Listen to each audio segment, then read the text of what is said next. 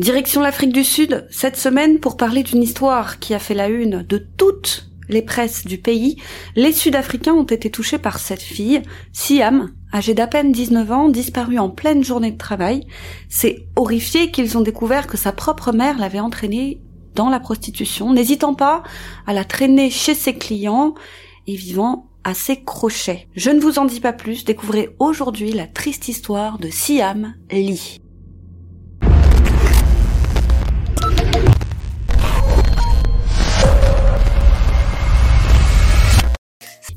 Siam Lee est né en 1999 à Hong Kong, dans le sud-est de la Chine. Et pour bien poser le contexte de cette histoire, il est important de parler de la mère.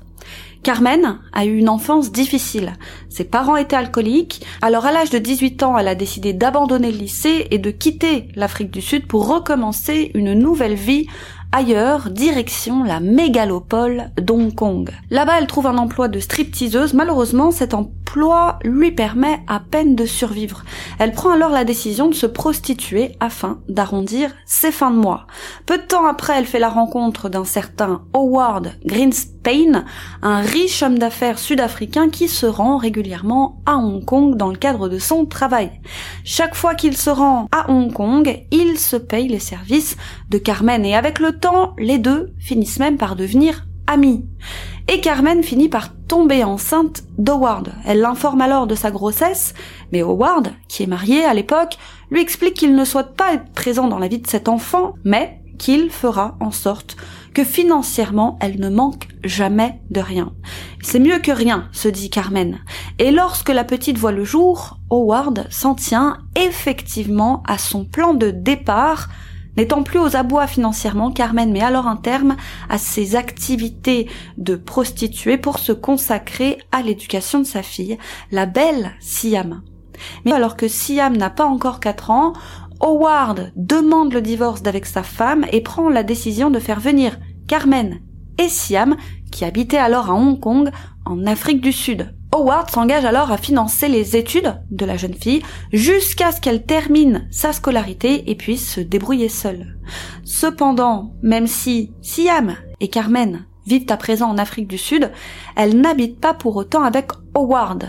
Siam et sa mère logent dans un appartement à Durban, dont le loyer est bien évidemment payé par Howard, alors que celui-ci réside dans la banlieue chic de Clifton, située dans la ville de Cape Town. Or, précisons tout de même que Durban, là où il a logé la mère et sa fille, c'est quand même la troisième ville la plus peuplée d'Afrique du Sud et elle présente, contrairement à Clifton, un taux de criminalité incroyablement élevé. Mais le danger va venir de là où on ne s'y attend pas, puisque le 2 janvier 2005, Howard est assassiné. Il est assassiné dans son appartement de la banlieue UP de Clifton. Et on ne sait pas grand-chose malheureusement sur son meurtre, dans la mesure où il n'a jamais été résolu. Mais heureusement pour la petite Siam, son père l'a effectivement mise à l'abri, il l'a fait de son vivant, il a mis en place un fonds fiduciaire destiné à financer l'intégralité de ses études. Et suite à ce drame, Carmen retourne à la prostitution pour subvenir aux besoins de sa famille. Et selon ses proches, Siam était une fille à la fois douce et gentille qui, je cite, savait apaiser le cœur des gens. Elle rêvait de parcourir le monde et souhaitait, à la fin de ses études, devenir professeur et retourner à Hong Kong pour enseigner là-bas. Et c'est pour cette raison que Siam travaille très dur à l'école. Elle savait que si elle souhaitait avoir un jour une vie meilleure, elle n'avait pas d'autre choix que de finir ses études et obtenir un diplôme. Mais malheureusement, fin 2015, lors de sa dernière année au lycée privé de Crawford, qui est l'une des meilleures écoles d'Afrique du Sud, et alors que Siam est littéralement brillante, le fonds fiduciaire destiné à payer ses études est gelé à cause de poursuites judiciaire lancé par une personne souhaitant légalement s'accaparer les biens d'Howard. J'imagine que c'est là un problème d'héritage, mais on ne sait pas exactement à l'initiative de qui. Je ne sais pas du tout. Est-ce que c'est un associé? Est-ce que c'est son ex-femme? Est-ce que c'est peut-être l'État sud-africain lui-même? Je ne sais absolument pas.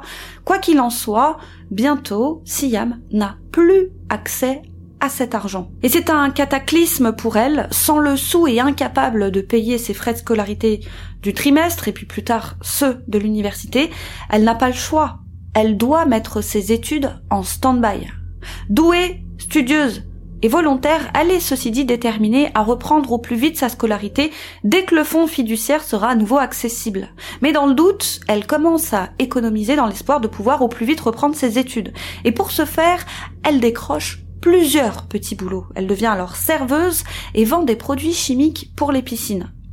Malheureusement, et même si elle travaille dur, elle n'arrive pas à économiser un seul centime, car la plupart du temps, elle doit utiliser une partie de son maigre salaire pour aider sa mère, qui est sans arrêt en grande difficulté financière. Et comme donc sa mère a du mal à joindre les deux bouts, Siam n'a pas le cœur de la laisser tomber, alors elle l'aide, même si cela signifie qu'elle s'éloigne toujours un peu plus de son rêve.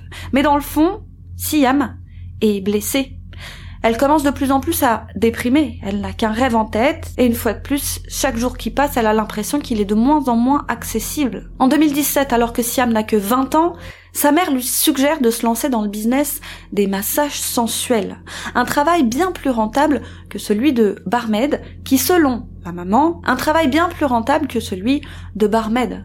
Et la mère insiste. Elle lui explique que ça va lui permettre de gagner rapidement beaucoup d'argent et qu'ainsi elle pourra reprendre ses études au plus vite.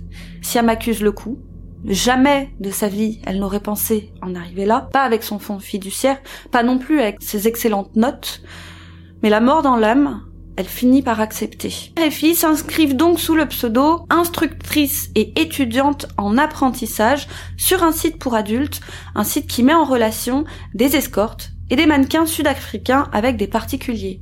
La mère de Siam poste sur le site des photos d'elle et de Siam dénudée et dans son annonce, elle décrit Siam comme une magnifique étudiante qui offre ses services pendant les heures de bureau et qui permet, je cite, à tout type de désir de devenir réalité.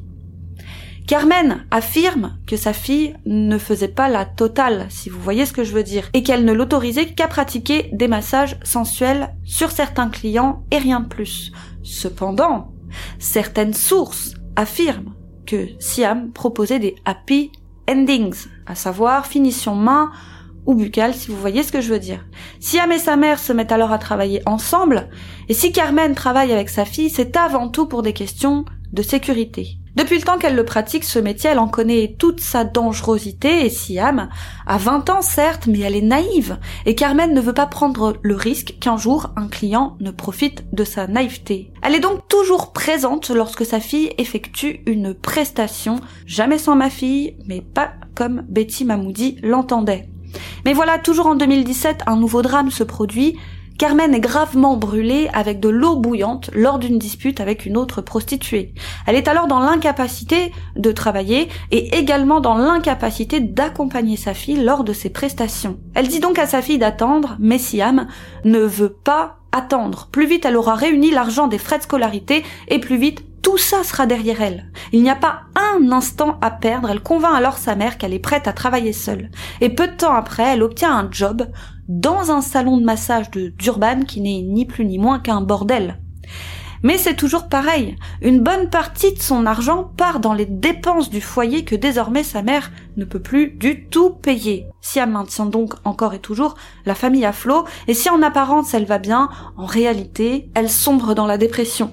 Démunie, ne sachant pas à qui parler, elle prend contact avec une association qui vient en aide aux travailleuses du sexe et elle se confie. Elle explique qu'elle est à bout, elle a l'impression de faire tous ces sacrifices pour rien. Elle explique ne plus en pouvoir de cette double vie, de mentir à la fois à sa famille et de mentir à ses amis. Et puis elle parle de son dégoût. Elle supporte de moins en moins de devoir un âge aussi jeune travailler dans un milieu aussi malsain.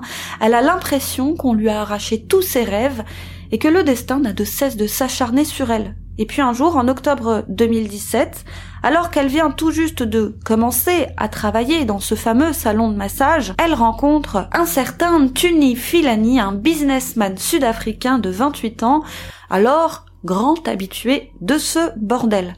Au premier regard, il tombe sous le charme de cette nouvelle masseuse et réserve donc une séance avec elle.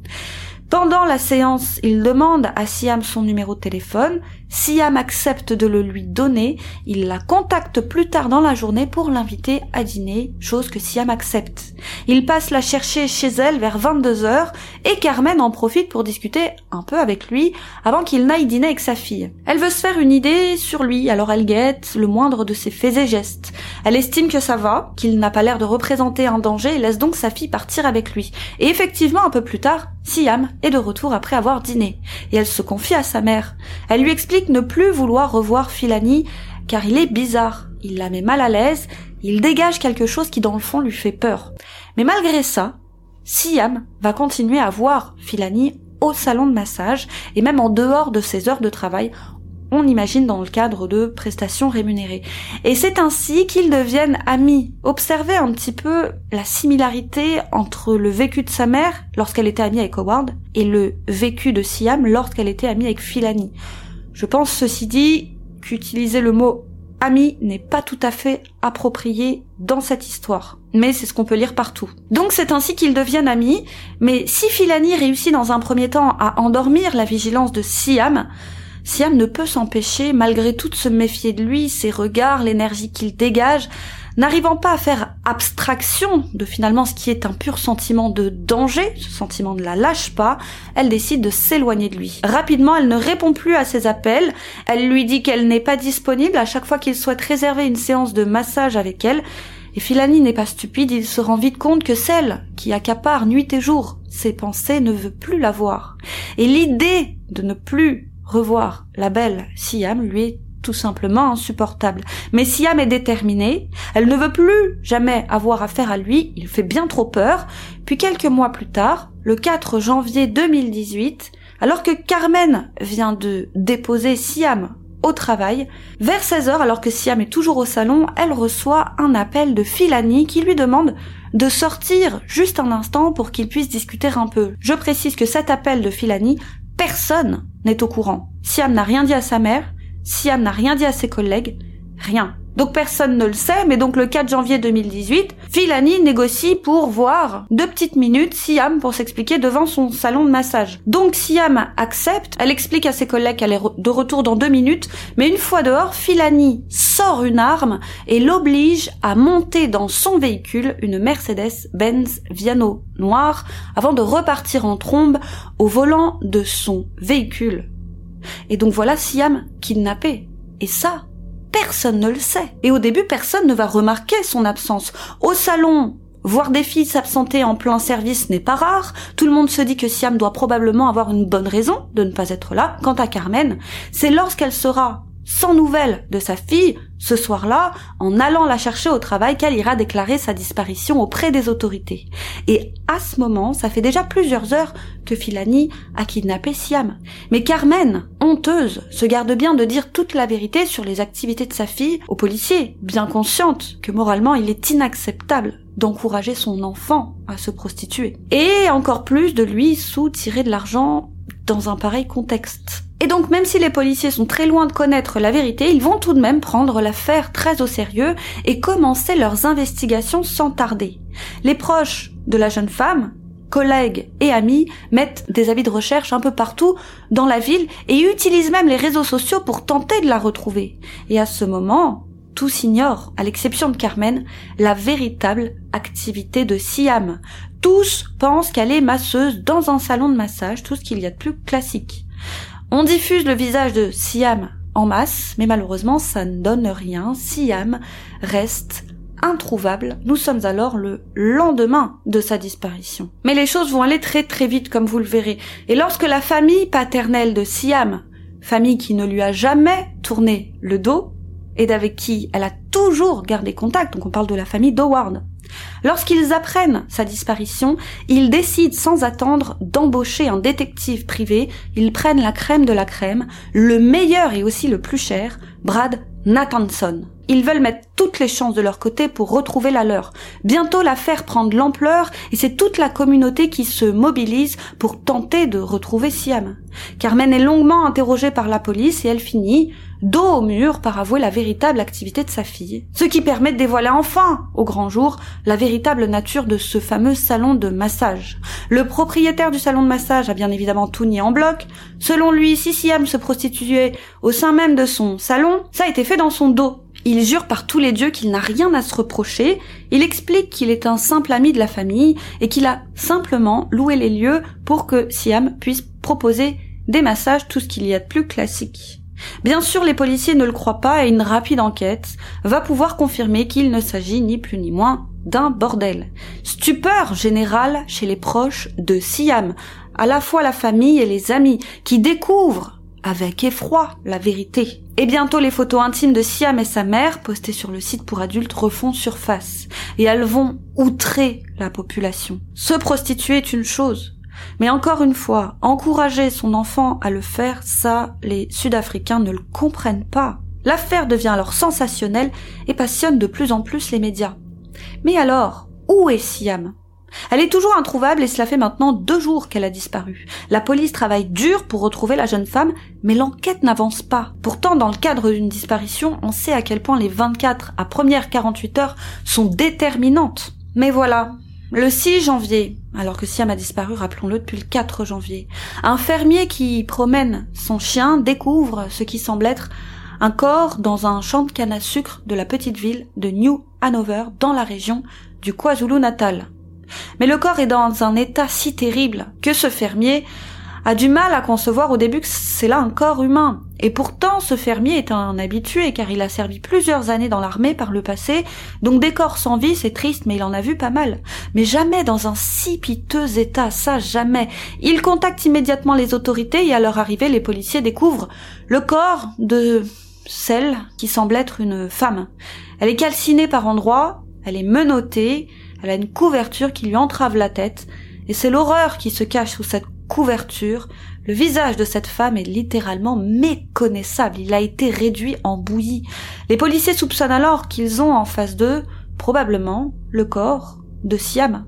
Ils contactent donc sa mère, qui la reconnaît immédiatement grâce à son piercing à la langue, au vernis qui était sur l'une de ses mains et qui n'avait pas brûlé vernis que sa fille portait le jour de sa disparition. Alors aucun doute, c'est bien Siam.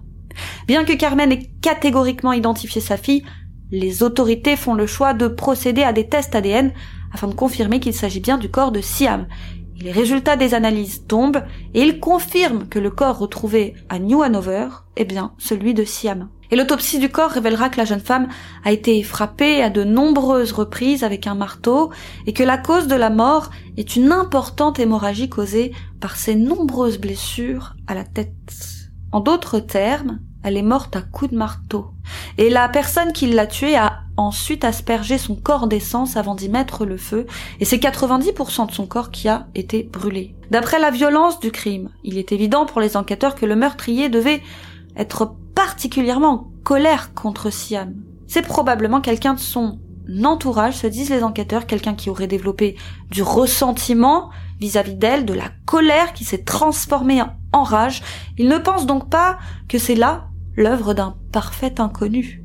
Selon les policiers, le meurtrier de la jeune femme s'est rendu dans le champ isolé pendant la nuit pour ne pas éveiller les soupçons et pouvoir tranquillement brûler le corps sans que personne ne remarque rien. Et c'est une chance qu'il ait plu les nuits précédentes, sinon c'est le champ tout entier qui aurait brûlé. Et personne n'aurait trouvé la dépouille de la pauvre Siam. Ça aurait été même très compliqué.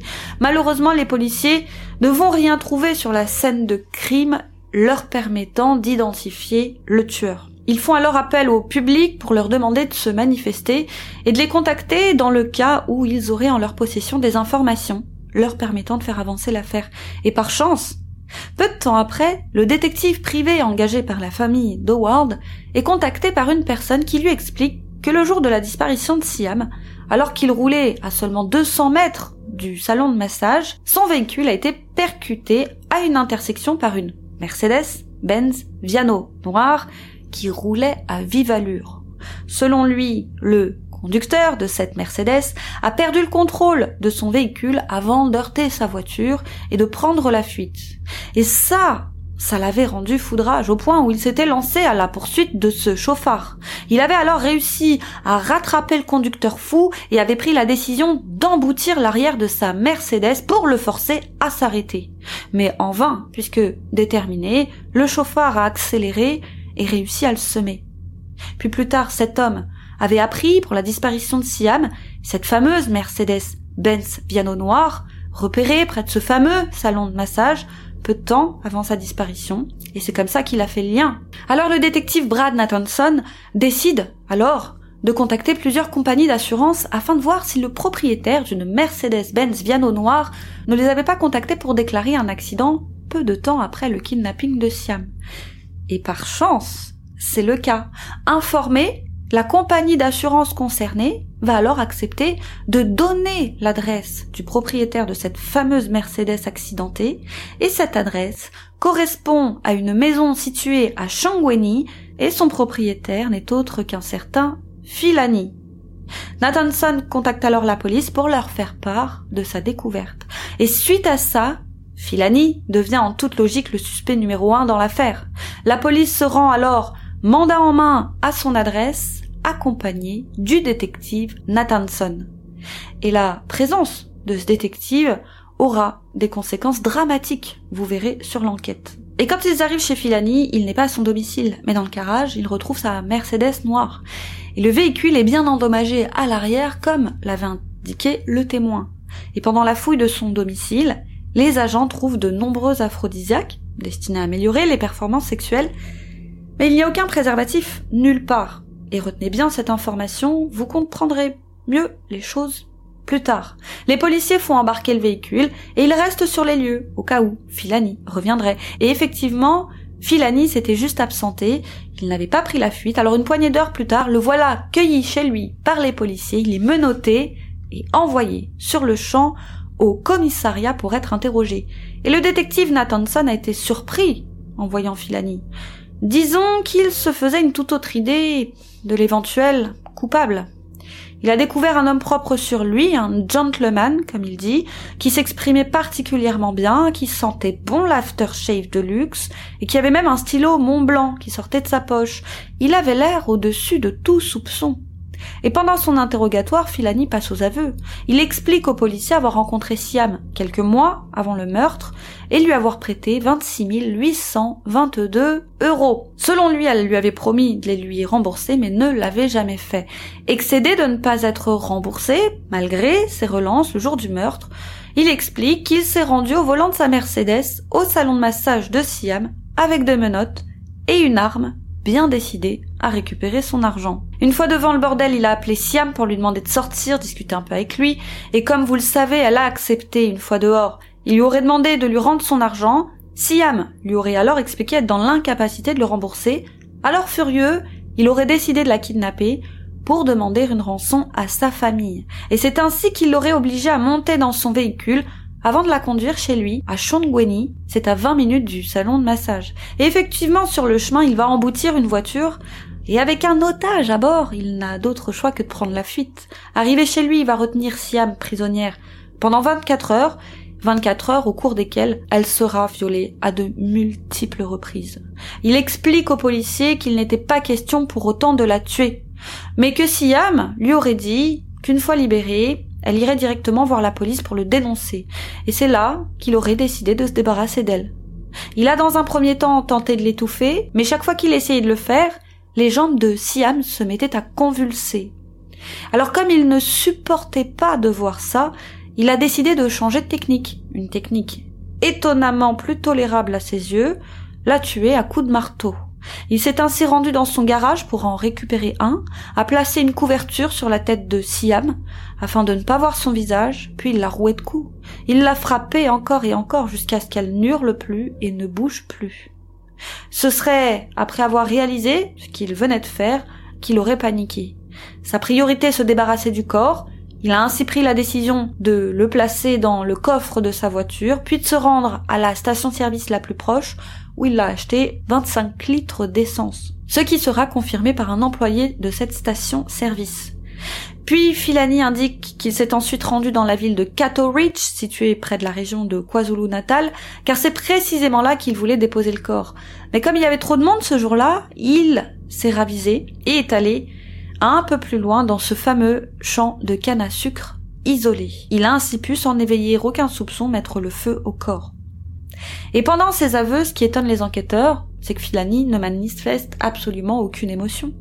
Il ne feint même pas d'être touché. Quant à cette histoire d'argent, ce prêt d'argent de plusieurs dizaines de milliers d'euros, elle n'a jamais été vérifiable. On ne sait pas si c'est vrai ou si c'est faux.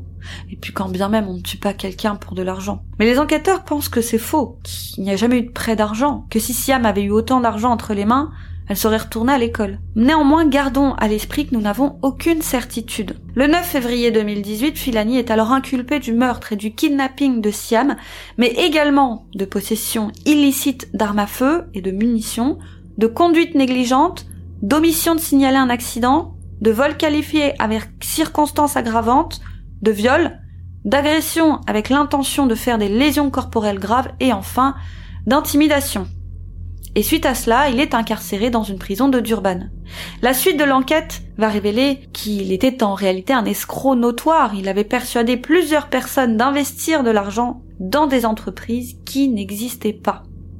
La police découvre aussi que Siam n'était pas sa seule victime, il s'avère qu'il avait l'habitude de poster des offres d'emploi pour attirer de jeunes femmes à son domicile et qu'ensuite il abusait d'elle sous la menace d'une arme. Et après avoir vu la nouvelle de l'arrestation de Filani dans la presse, une jeune femme va se manifester auprès de la police et elle leur a expliqué avoir elle aussi été kidnappée par Filani, c'était deux ans avant le meurtre de Siam et il l'avait alors obligée à avoir des rapports intimes avec lui sous la menace d'une arme et sans protection. La jeune femme a alors donné au policier l'adresse où elle avait été retenue prisonnière et celle-ci correspond effectivement à l'adresse du domicile de Filani. Mais ce n'est pas tout. Les policiers découvrent également que Filani a le sida, qu'il le savait et qu'il faisait exprès de transmettre le virus à ses victimes. Et les policiers comprennent donc mieux pourquoi aucun moyen de contraception n'avait été retrouvé chez lui. Les médias ont quant à eux découvert que six mois avant la mort de Siam, l'ex-fiancé de Filani, une reine de beauté du nom de Lucky Mtenbu, qui l'avait quitté car il la battait, avait contacté la police à plusieurs reprises, c'était avant, bien avant le meurtre de Siam, elle avait contacté la police à plusieurs reprises pour signaler à quel point Filani était un homme dangereux, et pire même. Elle le soupçonnait d'avoir assassiné sa mère. En effet, après qu'elle ait rompu avec lui, Filani, qui n'avait encore une fois pas supporté qu'on le quitte, s'était mis à la harceler. Il avait même menacé de s'en prendre à elle et à sa famille. Et il l'avait harcelée sans relâche pendant plusieurs mois. Or, peu de temps avant la mort de Siam, quelqu'un avait mis le feu à la voiture de Lucky. Et hasard ou coïncidence, la mère de Lucky avait été assassinée à cette même période. Assassinée sans que jamais on ne retrouve le coupable, ni même le mobile. Mais pour Lucky, les choses sont claires. Qui d'autre que Filani aurait pu s'en prendre à elle et les siens? La police, qui n'était pas pour autant restée sourde aux supplications de Lucky, avait bien essayé d'enquêter dans cette direction, mais ils avaient dû abandonner faute de preuves. Ainsi, Filani n'avait jamais été inquiété dans cette histoire. Et plus tard, l'avocat de Filani a contesté l'arrestation de son client, affirmant qu'elle était tout simplement illégale, car le détective privé engagé par la famille du père de Siam était, souvenez-vous, présent sur les lieux en plus de la police lors de son arrestation. Ce qui est interdit, il tente le vice de forme pour faire libérer son client. Et il a la loi de son côté, bien que personne ne veut voir Filani sortir, pas même les juges, et malgré sa potentielle dangerosité, on a affaire à quelqu'un qui transmet volontairement le sida, qui ne se protège jamais.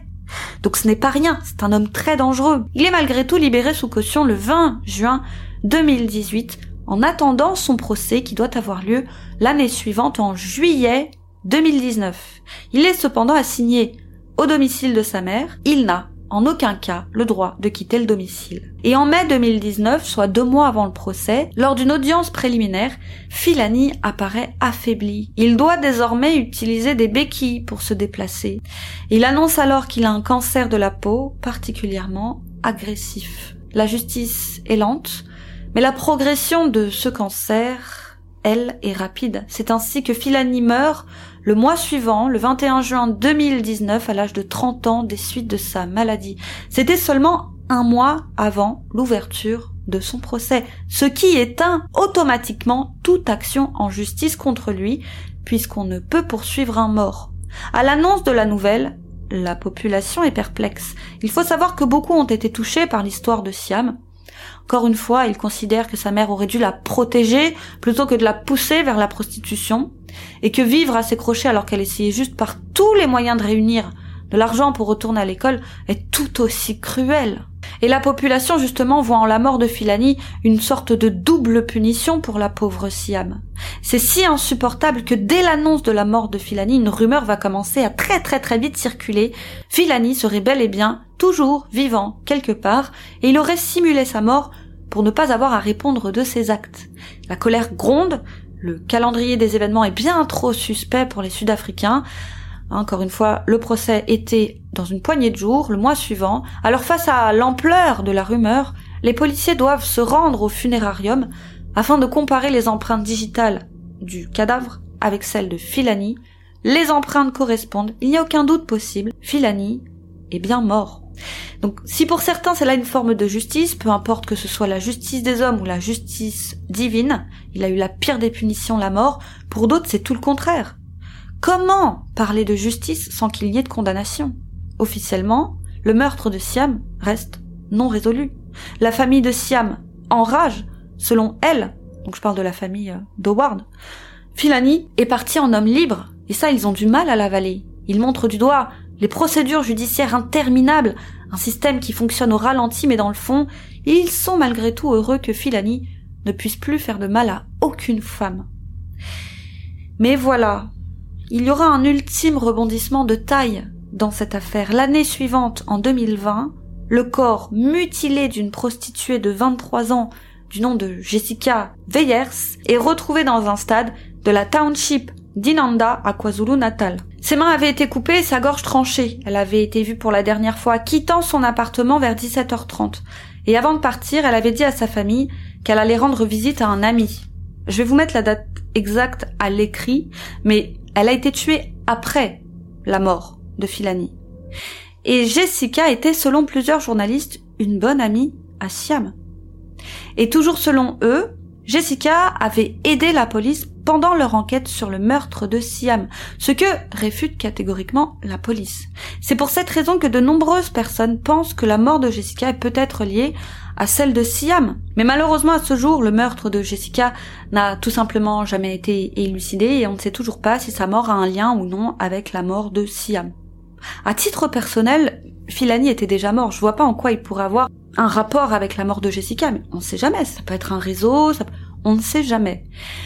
Voilà, vous connaissez donc l'histoire de Siam et puis celle de Jessica également. C'était une toute jeune fille elle aussi. Restez connectés et à très vite sur YouCrime pour une autre triste histoire.